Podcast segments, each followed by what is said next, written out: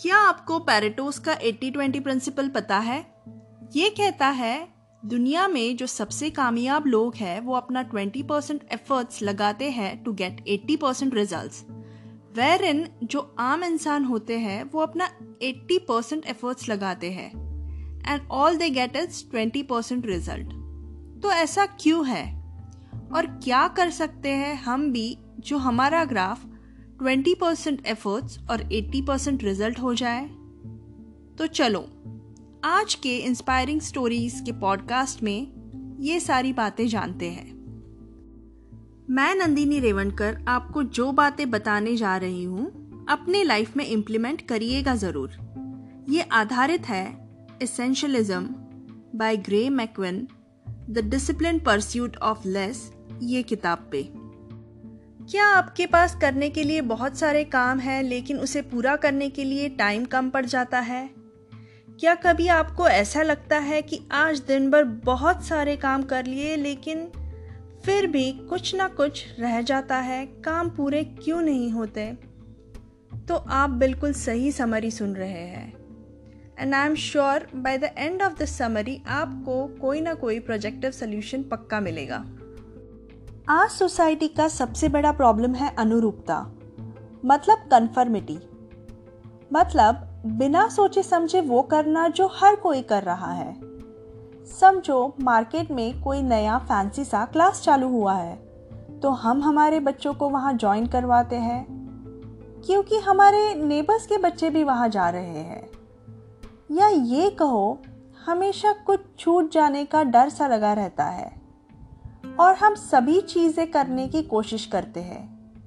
ये सिर्फ़ बच्चों की क्लास की बात नहीं है, पर हम अपनी ज़िंदगी में भी कुछ ऐसे ही बनते जा रहे हैं। हम कोई भी अपॉर्चुनिटी को मिस नहीं करना चाहते। हम खुद को वो टाइम ही नहीं दे रहे हैं सोचने के लिए कि जो दिख रही है वो वाकई में कोई अपॉर्चुनिटी है भी या नहीं। या are we wasting our time, energy and efforts in wrong direction पहली बात जो इसेंशलिज्म सिखाता है, वो है it is very important to do right thing and not everything for example समझो एक होम बेकर है, वो ऑलरेडी एक ऑर्डर पे काम कर रही है जो उसे एंड ऑफ़ द डे देना है, और अचानक से उसके पास और एक ऑर्डर आ जाता है।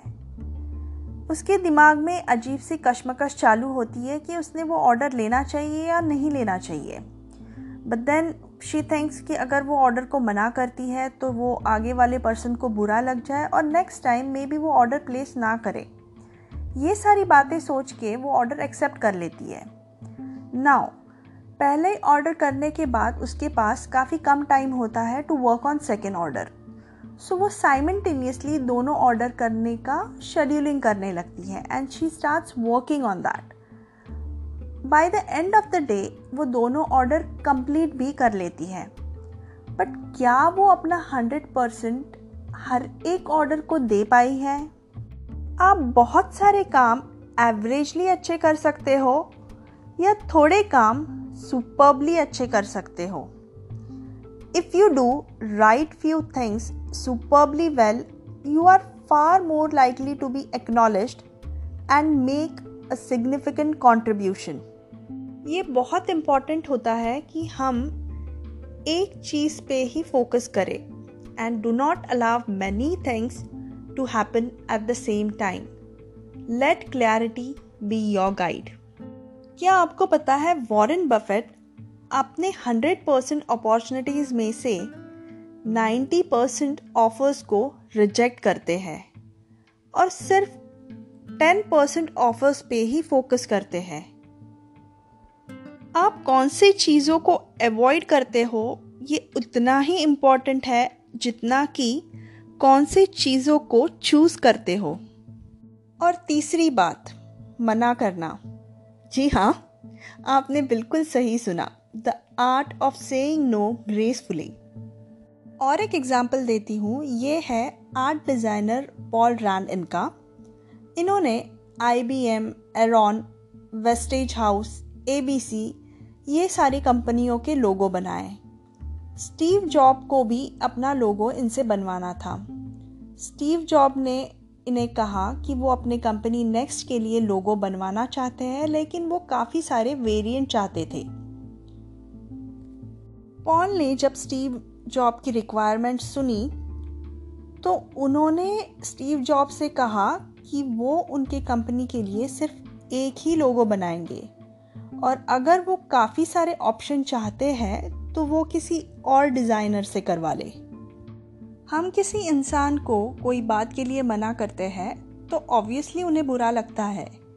वैसे ही स्टीव जॉब को भी ये बात बुरी लगी। बट जब पॉल ने उनको प्रस्पेक्टिव बताया कि ये एक लोगो बनाना उनके कंपनी के लिए कैसे फ़ायदेमंद हो सकता है तो स्टीव जॉब को भी ये बात समझ में आई और उन्होंने पॉल से एग्री किया। एंड बाद में पॉल ने जो लोगो बनाया, वो स्टीव जॉब को काफ़ी पसंद आया। एंड स्टीव जॉब ने ये भी एग्री किया कि अब तक का उनका एक्सपीरियंस पॉल के साथ बहुत ही बढ़िया रहा।